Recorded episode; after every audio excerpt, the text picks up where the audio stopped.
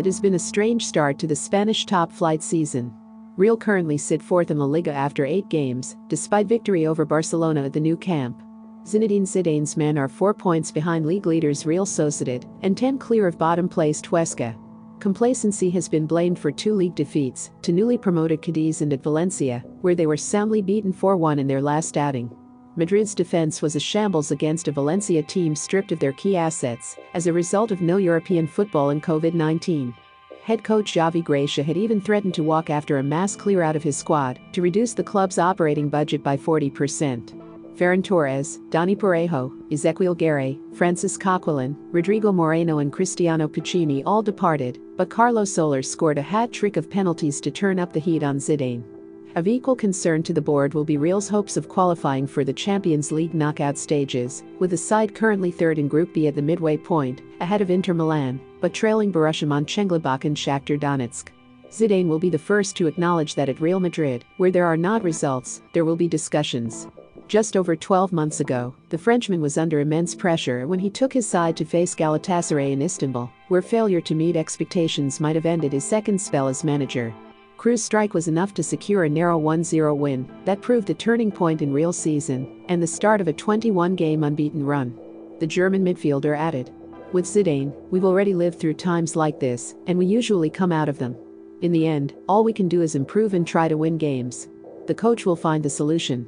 Real's currency has always been trophies, but the context of their recent struggles cannot be removed from the ongoing global pandemic that has placed greater emphasis on a transfer strategy focused on young players with potential as opposed to established names. Madrid are tracking Red Bull Salzburg's Dominik Szoboszlai following his impressive performances in the Austrian Bundesliga.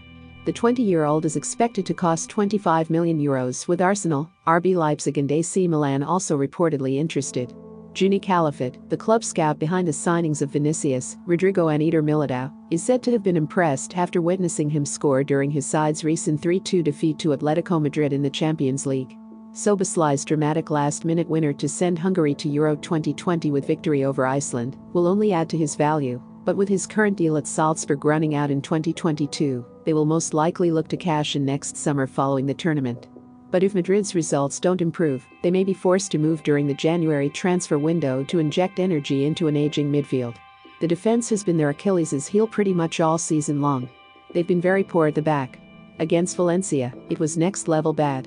All four of Valencia's goals were a direct consequence of errors made by each of the four defenders Sergio Ramos, Lucas Vázquez, who was filling in as a right back, as well as Marcelo all gave away penalties, while Rafael Varane scored an own goal. To put that defeat into context, this was the first time in Madrid's 118 year history that they've conceded three penalties in the same game. On top of that, in La Liga's 90 year history as a competition in 25,521 games, this has only happened three times in 1958, 1996, and now.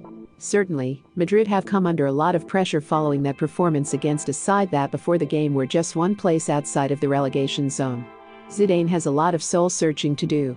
Those unforgiving Spanish front pages didn't hold back, claiming that Madrid are in ruins, while another referenced there being a crisis in the White House, but there were mitigating factors in their latest setback.